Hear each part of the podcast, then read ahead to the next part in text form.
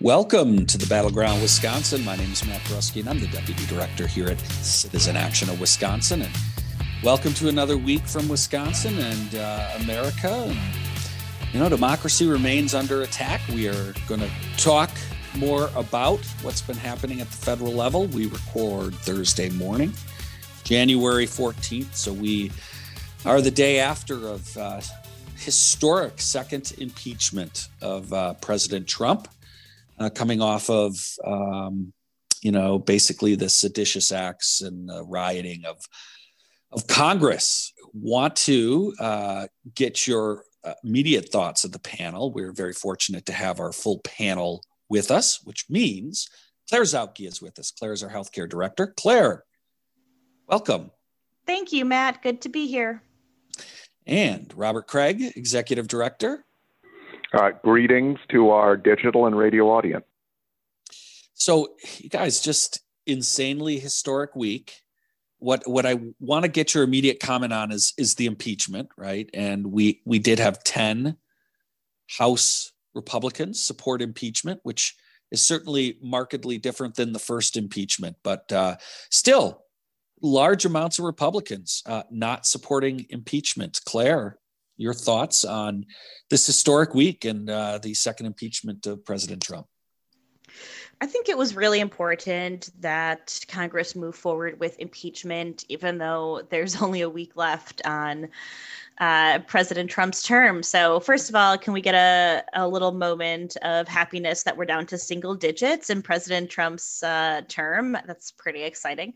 Uh, so, yeah, I, I, think it was important they move forward with it um, and that they did so relatively swiftly. Um, I think the debate between um, the two sides that happened in the House um, on Wednesday was really telling uh, as far as I think how we can expect to see Republicans in Congress thinking moving forward and and to see if president trump's hold on the republican party has loosened at all. Um, so uh, in, in general i thought the proceedings were interesting yesterday. Um, I, I, this is like a very subdued commentary. I'm glad it happened. Trump needed to be impeached. I think none of this is a surprise to any of our listeners. Robert. Yeah i think we we do have to remain centered on the seriousness of the situation so I think it's an attack on America because what could be more fundamental to America than being a republic? Okay. And it is an attack on that. And it shows how dangerous the attack is that nearly 200 Republicans refused to impeach when you're inciting insurrection, which was what this was. In the debate, obviously the Democrats stood up, and it, 10 Republicans, very courageous, stood up and it's important to understand why what they did is courageous. Uh, their lives are being threatened and their families are being threatened. And number of Democrats are saying that there are Republicans who would have voted for impeachment and would have in a secret ballot, but are too afraid physically. Then there's another group that's afraid for their political career. And I'm not very, um, uh, I don't care about them. I care about the ones that actually are fearful. And this puts the lie to where violence comes from in our country and we've talked about this on Battleground Wisconsin. It's almost all from the far right, and the whole Antifa thing and Black Lives Matter thing is a big lie. Uh, so, but we need to start saying that better. Republicans stood up shamelessly, claiming the Democrats had had sympathized with burning down our cities and much greater violence uh, in the riots across the country, as they called them. It's just a big lie. It's as big a lie as that Trump won the election in a landslide, and the evidence points that out. And but unfortunately, it's not even understood by law enforcement. It's partly why this happened, even because law enforcement was unprepared, but they would have been prepared if these were African American protesters, if these were Muslim protesters, you name it, right? Like uh, Latinx protesters. And so we're very dangerous. I think the Democrats, they kept just saying that it was a false equivalency. I think they actually did take it on. I'm sorry. So I, they've they've improved. It's better than the 1990s with the crime bill, but the Democrats still won't take on that big lie. And so we're in a situation that's very dangerous.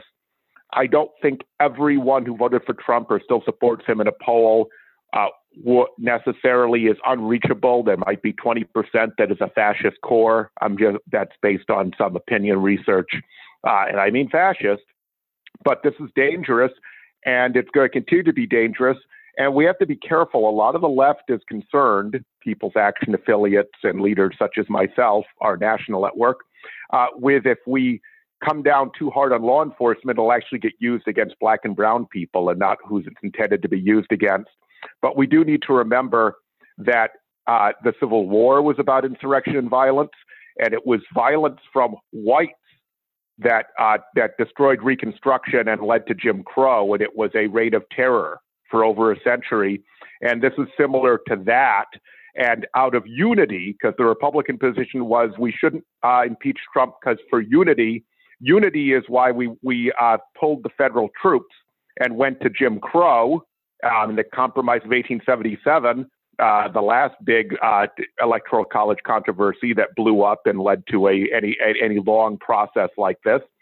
And we need to remember, therefore, quite frankly, that we all supported that as liberals at the time having federal troops to protect African Americans and their rights in the South after the Civil War. So I don't think we can a lot not prosecute these people and go after them, but we have to be very careful about un- unintended consequences and what happens when you give authorizations and they're used for different purposes. But we could really get an impeachment that'll be a close call, in a conviction in the Senate that'll be a close call.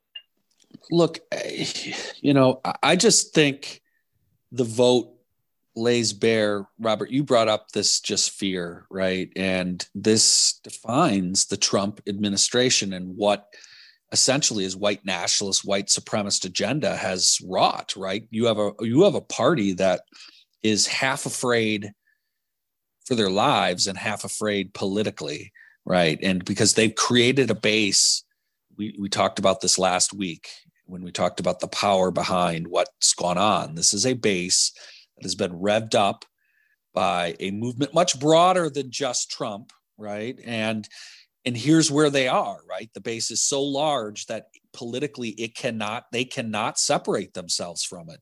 It is worth pointing out and i want to give you both an opportunity to comment some more before the break again. Uh, we see this in wisconsin. Our wisconsin delegation was uh, split again uh, along partisan lines. No republicans voted uh, for impeachment. And you know we need to continue to point out uh, of particular uh, scorn needs to be put on Senator Ron Johnson, who played a leading role in the whipping up. Let's remember, also voted for initially before the uh, storming, uh, was prepared to vote uh, to basically throw out our votes and overturn uh, democracy. Uh, he was joined, obviously, by Tiffany and Fitzgerald, who likewise need scorn brought upon them. Um, this is, I mean, we have some of the uh, worst folks. And later on, I want to talk about the 15 state legislators here in Wisconsin who uh, now I think Gordon Hintz aptly calls the QAnon caucus, who also supported the overthrow of democracy. Claire, more of your thoughts, particularly if you have any on our Wisconsin delegation of shame. I do, I do, um, and uh, you know, I tried to listen to the hearings a bit on Wednesday uh, between meetings just to to see who was speaking, and I managed to catch um, Congressman Tiffany from the Wisconsin Senate Seventh uh, Congressional District, uh, his comments uh, on the floor during the debate, and he made an argument that uh, I've heard a lot of Republicans um, and especially electeds make that on its surface feels like it should be a reasonable argument, but is actually just totally gaslighting and um, ignores what really happened. Um, and his argument was, um, you know, our country is crying out for healing right now, and shouldn't we be focused on unity and healing and bringing people together? And how is it?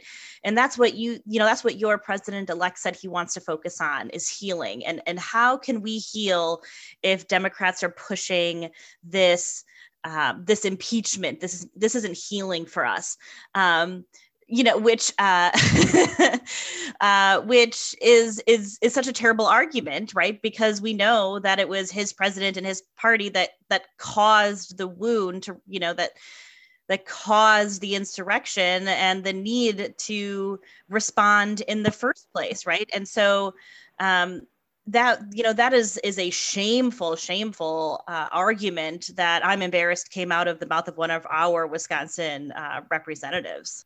Robert?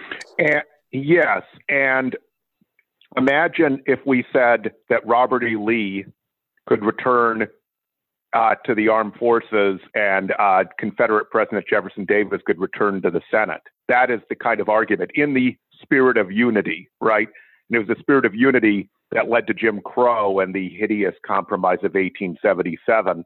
I think we also need to be aware that there may be saboteurs as increasing evidence within Congress, that there's this evidence growing that they brought in. There have been no visitor delegations, you know, big visits to the Capitol going on since March because of COVID 19. And there were huge ones brought in of people made up of these people who were part of the protest by Republicans on Tuesday, and multiple Democrats are testifying to that now and calling for an investigation. And there's increasing evidence that the Trump administration and his minions may have actually stood down uh, the police and the military, that this was a plot to make it possible, the sedition in the first place. Uh, so, more to come on both of those, but this is getting scarier and scarier. And that's the thing. By the time we get the impeachment trial, there'll be worse and worse things. It looks worse and worse uh, every, every day. No doubt there's much more uh, that we're going to learn about this in uh, the coming weeks and months. And we're, we're obviously going to continue to talk about this, but uh, we got to take a break. You're listening to the Battleground Wisconsin. We're Citizen Action. You can find us at citizenactionwi.org. Welcome back to the Battleground Wisconsin. We are talking about basically uh, a conservative attack on democracy that's been ongoing. Uh, you know, one could argue, right? They've been setting this up for for decades, but really hypercharged under the Trump administration, and then this last week has been chickens coming home to roost. Robert, before the break, you were talking about some of the folks who may have been uh, taking the chickens around Congress the day before and sort of laying, uh, preparing to lay siege uh, to Congress. Uh, clearly, there's going to be more uh, information that's going to come out about some level of collaboration, uh, some level, even if it was being duped and used. But this was much more organized. This was not just some random thing that was happening. This what happened on January 6th, let's be clear, it was an attack on the country by white supremacist, right wing militants, right? And it was essentially treasonous. Robert, I just want to give you one more and opportunity. They're, they're militias. They're militias. They have a lot of former military types who have been radicalized. They could do reconnaissance. You walk them around the Capitol. That's how they knew how to take it if this if this proves out. And this is how they knew where to where to go to try to find people like Jim Clyburn and Nancy Pelosi. And Nancy Pelosi's young staff was under a conference table hiding when they were ransacking her office and they were trying to get into that last room. And I recognized the room. Uh, we at People's Action, I led a delegation. We had a meeting with the chief of staff of Nancy Pelosi year and a half ago. And I remember that room. Well, they were hiding there for two hours. That's how bad it was. Think if they'd broken down the door and think if they, they, they came within a very short amount of time, a minute or two, of actually being able to run into the uh, to Congress and actually take hostages or kill or kill members of Congress. Claire, want to check and see if you have any final thoughts on this before I we move to the state. Yeah, I would agree. I think it's important to not underestimate um, this group of folks. Um, I think it's really easy to look at those uh, those images and those videos of what happened at the Capitol and and have it be so far removed from what we would do and what we think is reasonable and from our values um, and what we deem to be even remotely appropriate that that you that is you could just dismiss them and, and say oh gosh these people are just you know um, you know these people are just acting on impulse and they're revved up and and and not behaving in a um, in a measured or thoughtful way. Um, but in but in fact um, many of these folks are incredibly thoughtful and deliberate in planning their um, their actions. And um, I was listening to um, um, a report by the New York Times, and they were talking about how, since many of these uh, right wing conspirators have been banned from traditional social media platforms and places like Parler have been shut down, that they're moving to um, encrypted channels of conversation, um, like through Signal, um, which is a text messaging app, um, and that. reporters who are able to infiltrate these channels hear reports of them evaluating laws for example and saying what you know what weapons can we carry across law uh, across state lines?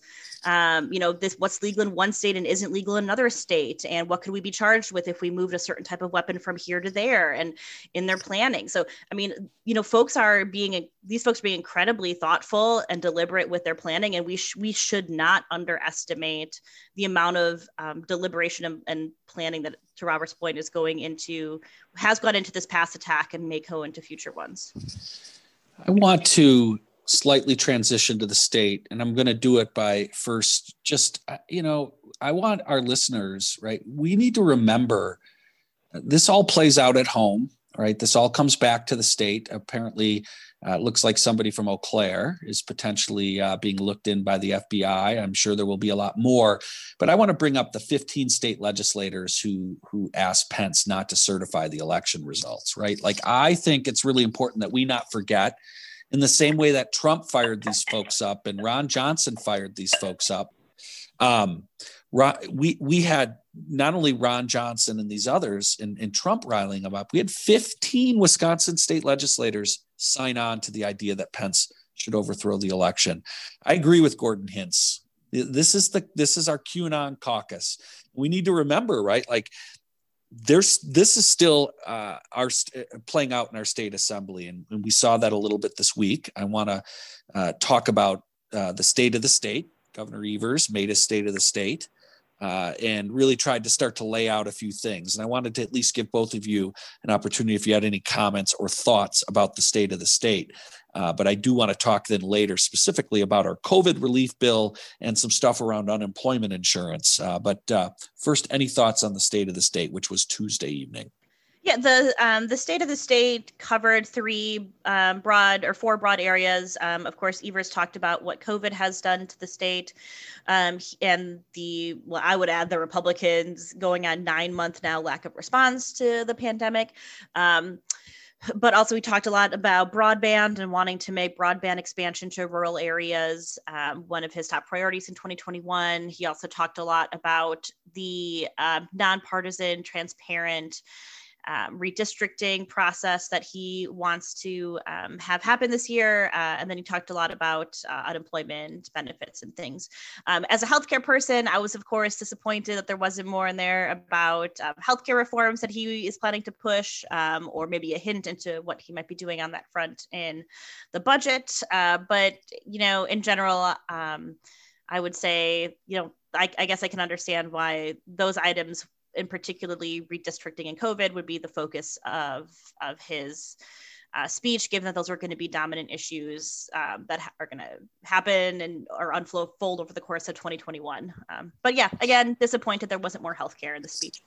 Claire, you're just going to have to wait for that state budget, that scintillating state budget mm-hmm. speech, just around the corner uh, next month. Robert, any thoughts you had on the state of the state? Well, we'll talk more about broadband moving forward. That is critically important. Uh, with COVID, things have gone much more virtual, and therefore the rural disparity with urban suburban areas has gotten worse. And the question is going to be: it's a lot more money. How is it structured? Is it just giveaways to telecom, which is always the risk, or does it actually uh, create fair broadband and put it where, where it's lacking? Uh, our rural issue team and the our Driftless area co-op for Citizen Action is working on this issue. And if you're in the Driftless area, please join. But we're going to be figuring that out. But there's leverage there. And then on um, on redistricting, I would just remind, well, not to reprise the whole situation in Wisconsin, that gerrymandering has helped cause the situation by by creating uh, such safe districts that you can have complete QAnon radicals. And those 15 uh, Wisconsin legislators that think we should overthrow democracy. That's also partly because of gerrymandering, and and so that's what we have to think about. Tom Tiffany wouldn't hold that seat if the district had the shape that it had under David Obey, but it was changed for gerrymandering purposes, just for example.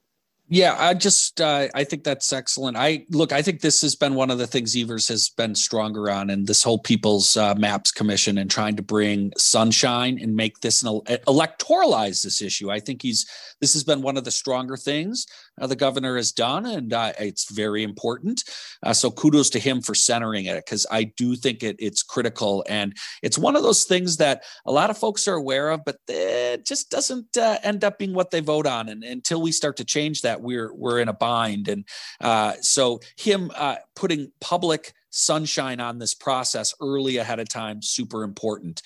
Want to get folks' thoughts on what played out in the Senate this week around the COVID 19 relief bill. And for our listeners, uh, I, just a little quick recap the Assembly passed a terrible COVID 19 relief bill. We talked about it last week. Garbage, not going to get into the details. Senate essentially passes a bill that's basically was almost identical to what Evers had proposed. There was some stuff around uh, some really bad stuff, a poison pill around liability that there was an amendment to uh, weaken it. I don't fully understand the details, but essentially, uh, all the Democrats supported. Robert, I know you can get some more details, but we now have the assembly saying they won't support this and they're going to jam through their garbage bill again. So we have a split Republican Senate and Assembly on this. And LeMahieu, I want to point out, said, hey, if we had a Republican governor, maybe different. But the reality on the ground is we got to deal with a Democratic governor. Whoa, this is a different Senate leadership. Oh my gosh. Uh, you have three real positions. You have the QAnon position on COVID, the assembly position. And now it turns out we have a state Senate and Governor Evers that are much more in the governing wing, but it is cut the baby in half and get what you can, right? Then there's what I would propose that doesn't exist right now, which is uh, Democrats should take a strong position on what we actually need, clarify that to the public, do communication on that, and then build a public firestorm for doing it for both COVID relief and COVID mitigation. That is not where Governor Evers' theory of politics is. He is who he is, and he's the governor. And so he's been wanting a party to parlay with. And now he's found a state senate that will parlay, but that still doesn't lead to law because he doesn't have a state assembly that will parlay, partly again because of gerrymandering. And so I can go into the details after the break, but I'll tell you what poison pills were taken out, what were still there, and some of the stuff that's important but very kind of marginal that did get through. And House Senator Chris Larson voted against it. And so he's the really one person out there who took the we should be doing what's necessary here, not just what is some possible compromise. Well, we got to take a break. You're listening to the Battleground Wisconsin. We're Citizen Action. Welcome back to the Battleground Wisconsin we need to quickly wrap up our conversation. Robert, I know you added a few more comments around uh, this fissure. And then, Claire, I want to get your thoughts on uh, the situation around this COVID bill. Robert. I'll just give you the top lines on, um, on how the Senate differs from the Assembly here, and therefore Evers could agree with them. They modified the liability shields, which are very heinous. These would uh, create impunity, right, for uh, for, for willful disregard for the health of employees and customers. Uh, they, uh, they, they limited it to say that the original version was gross. It said you could violate state, local, and federal public health standards and it would not be considered reckless. That was taken out. So, in other words, you could still be sued, but you'd have to be shown to be reckless. And uh, obviously, whether you followed state uh, public health standards could be come into play. So it's more limited, but it's still not good. Uh, they did not do the ban on uh, requiring vaccinations by employers uh, or the or the governor being able to uh, require mandatory vaccinations in some circumstances or public health authorities, and they did not give them authority, for example. Uh, away their authority to, to prevent, say, to have capacity limits for businesses or to forbid uh, public authorities limiting uh, public gatherings, like at, at, places of worship. And in addition, they did not give legislative oversight of everything the governor did over to the legislature. So those were useful and Governor Evers would get out of it $100 million, which obviously would save some lives, but it's obviously just a very small part of what you need. It's a down payment, and it won't become law anyway because of the assembly. Claire. Uh, I yeah, I agree that uh, with, with everything Robert said. Um, I would add that I am I'm hopeful that um, this means that the only power struggle in the legislature or in state government right now will not be just between Robert Robin Vos and Tony Evers, but that maybe now there'll be a little bit of a power struggle between LeMahieu and Vos, um, and that um, this you know this could indicate that the Senate caucus uh, caucuses, both in general, might be willing to work with each other, and that they also might be willing to work with the governor, which is a start. Um, it's it certainly, as Robert said, isn't going to lead to law necessarily, but it's better than we had in the 2019 to 2020 legislative cycle, um, and it gives me a little bit of hope heading into the budget season. You know, maybe there's a glimmer of hope for some things that we could uh, compromise on and, and try to accomplish in the budget. Um, of course it's not nearly and i know i'm being optimistic and hopeful. I just i feel like i need to be hopeful because i just don't want to go through another two years of getting absolutely nothing done. So I, am choosing to take a sunny outlook on this great no, day. Claire i think claire you're right on. I think this demonstrates that there it's it will be a bit different. Now i want to temper the excitement over the differences but it does show that there's something different. There is no way in hell Fitzgerald would have agreed to this. Come on, he's one in the QAnon Congress right now. Um, I think it's important. I think it should give us some optimism that public pressure might be able to lead to some type of different dynamic where Evers could do some things that uh, last cycle in the budget chose not to. So we'll see. We shouldn't get too optimistic.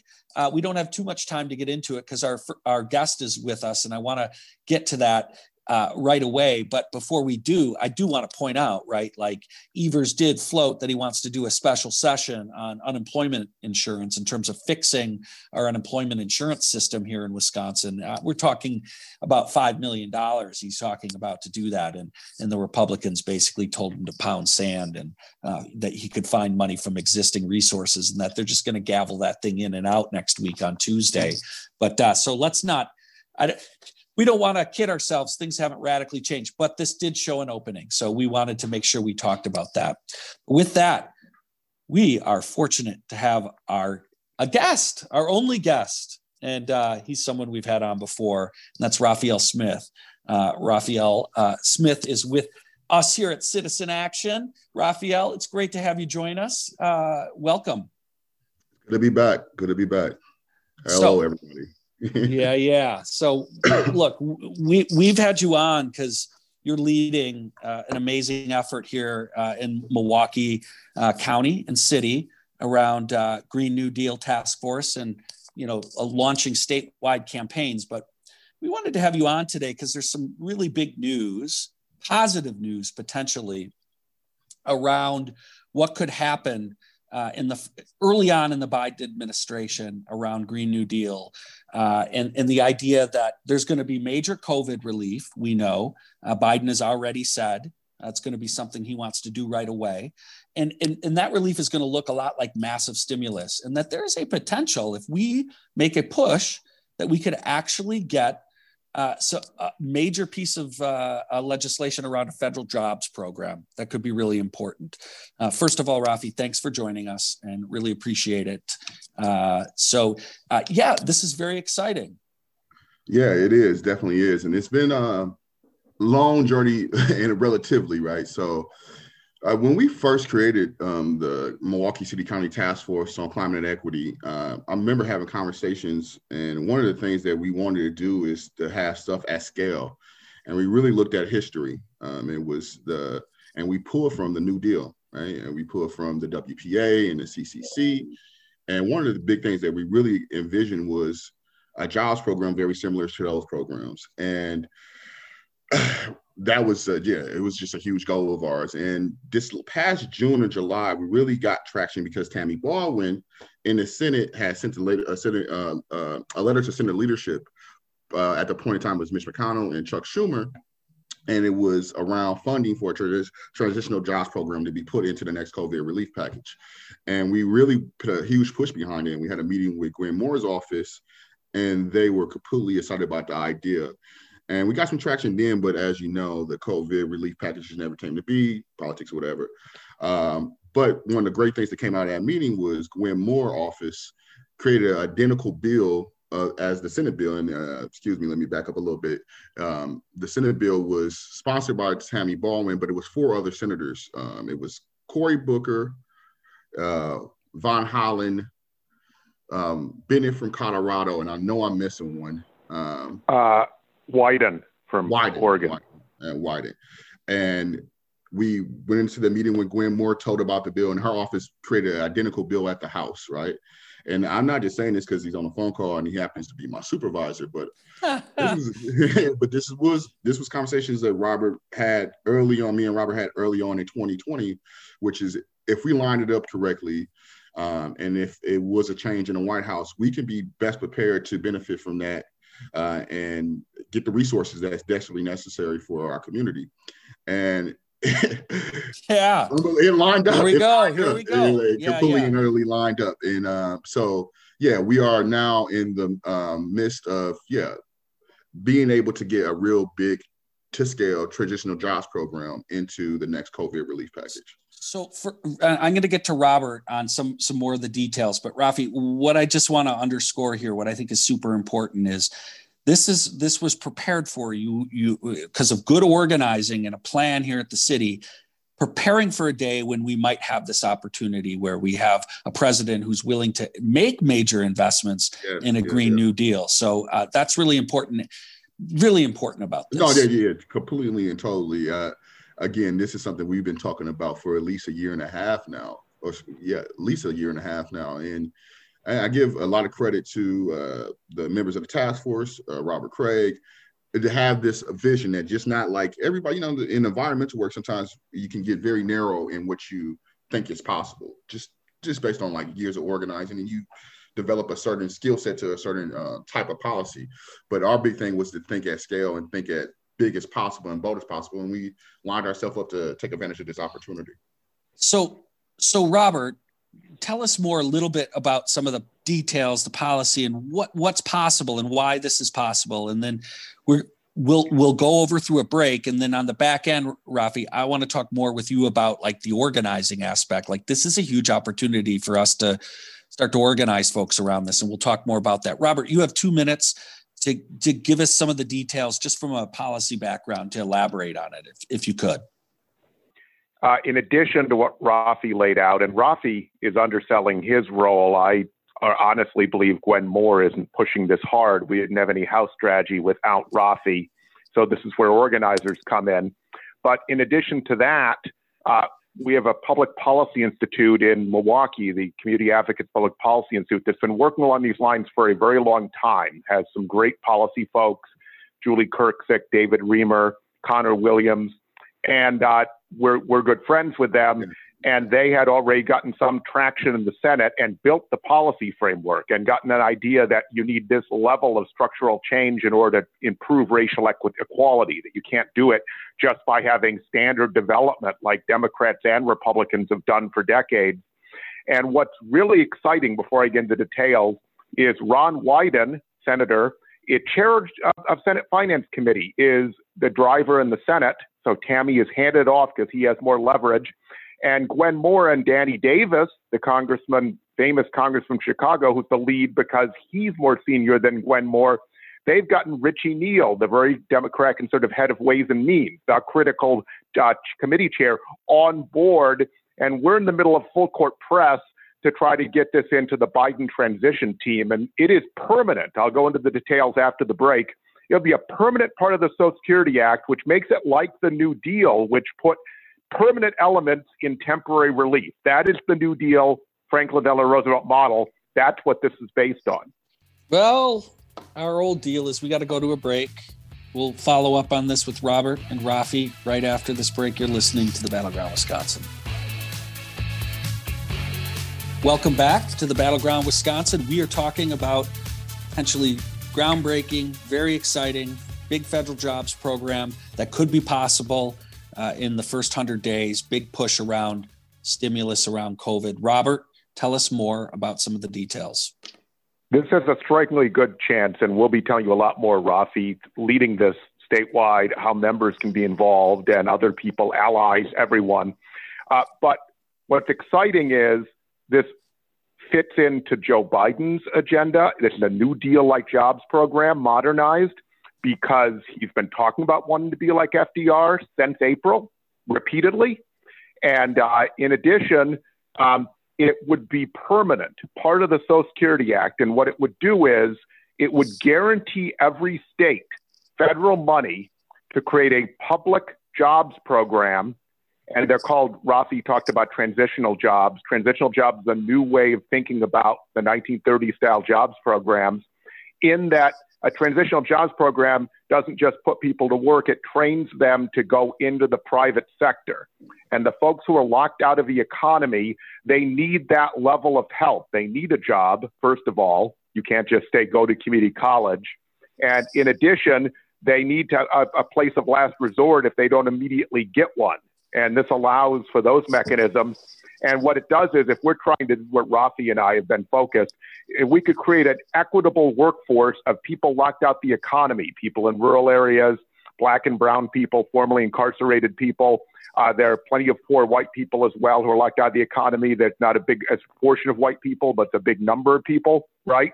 Uh, this is the one thing that would improve those racial equity numbers, those economic equity numbers. And this would make it entitlement so any state could do it, and it becomes even better as your unemployment rate goes up. So it actually encourages this even more when there's high unemployment, and it would be part of COVID relief. And then it would be permanent. It's in the Social Security Act, and it wouldn't even have to be authorized every year by Congress. Social Security does not. So it'd be a permanent feature. It's like adding unemployment insurance, something that's very permanent to our federal structure, but it's a public jobs program. This is an incredible game changer, and we have a legit chance to do it. And uh, Rafi and I are just thrilled to be even a part of this, since we had to be part of a lot of other stuff. And Tammy Baldwin has worked on this a long time, so she deserves a great deal of credit. And Gwen Moore has moved quickly to get this moving in the House, where there was no traction until Gwen took it on. So you say move quickly. If this thing's going to move quickly, it will move very quickly in the first hundred days. Rafi, you have obviously been we've been heavily involved here in the Milwaukee area, but you have been strategically working to build uh, statewide, particularly through a number of our regional organizing co-ops. Talk more about if someone's listening to this and they're like, "Hell yeah, I've been waiting for this campaign.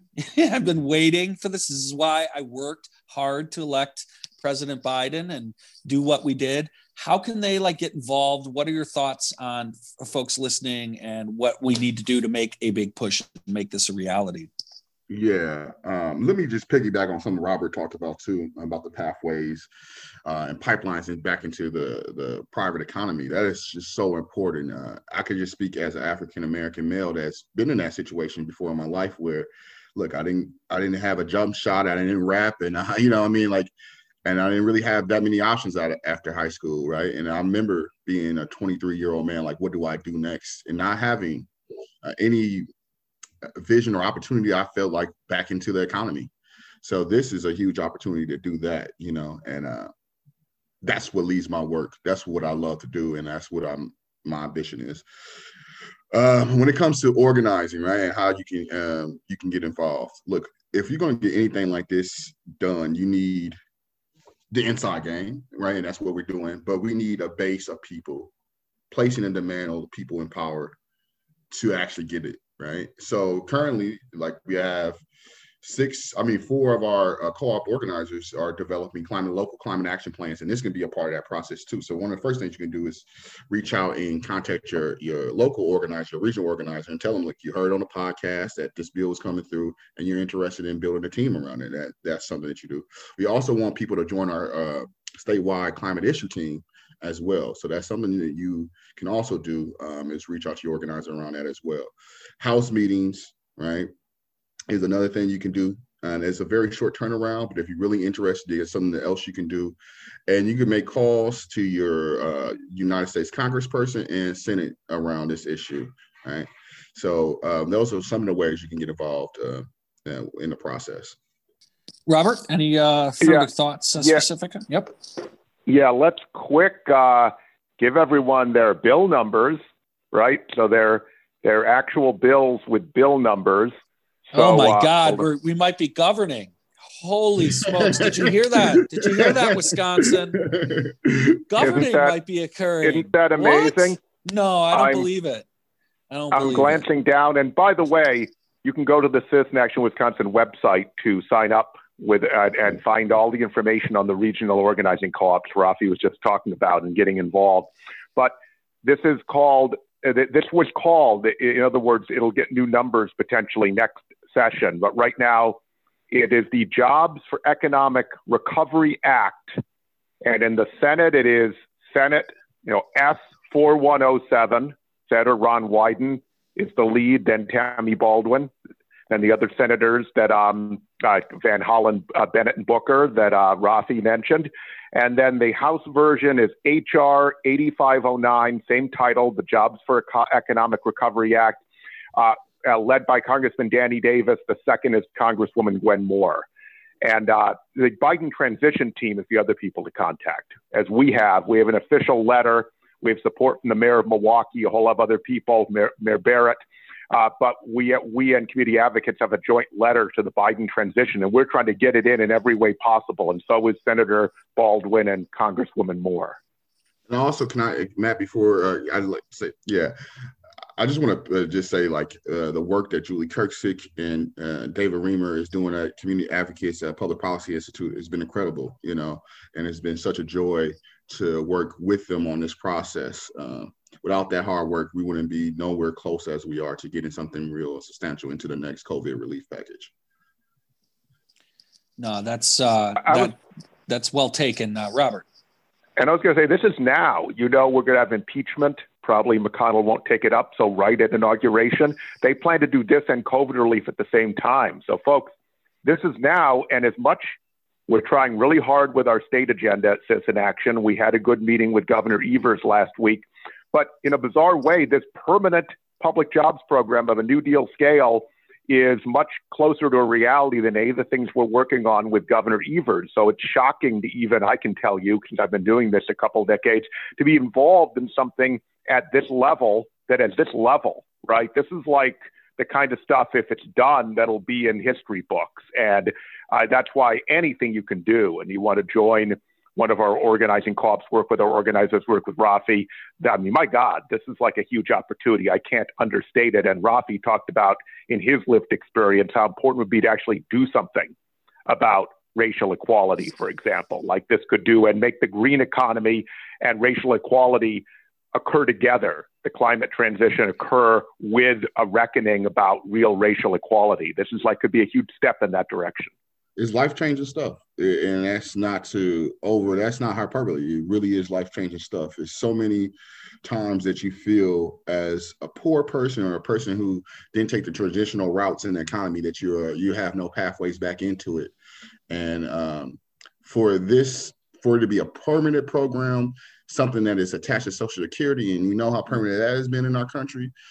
This is this is life changing, right? And this is something that we can actually get done, and it's um yeah, this is it takes the cynic out of you, right? That we actually see the process of co-governing work at not just a, a local level, but at a, a, national level, and it's been a, a pleasure to be a part of the process. Look, folks, this is going to take a push. Um, I'm super thrilled that Rafi was able to come on today and we could take the time to talk about this in the middle of what at some times can seem surreal in terms of just uh, the dysfunction. Uh, but the reality is, right? We talked about this.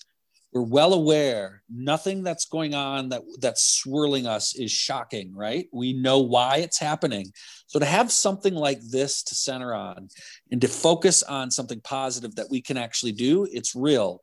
Uh, there are a lot of places, right, where folks feel completely like there's no hope, right? And uh, to have a, a, guaranteed federal guaranteed jobs program where you feel like there's a shot where you could maybe be connected to the to the real economy right like absolutely critical. We're going to continue to talk more about this uh, going forward because uh, as this gets very real but it's go time. Uh, so we want you to uh, be reaching out to your uh, congressional members and encouraging them to support again s 4107 and hr 8509 Uh, but we'll talk more about this in the future uh, shows. This is really important. Rafi, I want to thank you a ton for coming on uh, on short notice, but also for uh, leading this whole program. Really appreciate it. That's no problem, man. Thank you for having me as a, guest. And uh, yeah, I, mean, I can't just uh, reiterate enough how big this is and how much of an opportunity we have to do something big that will not just make an impact on this generation, but generations in the future. And you don't get that a lot in this uh, in what we do. So let's well, go make history, folks.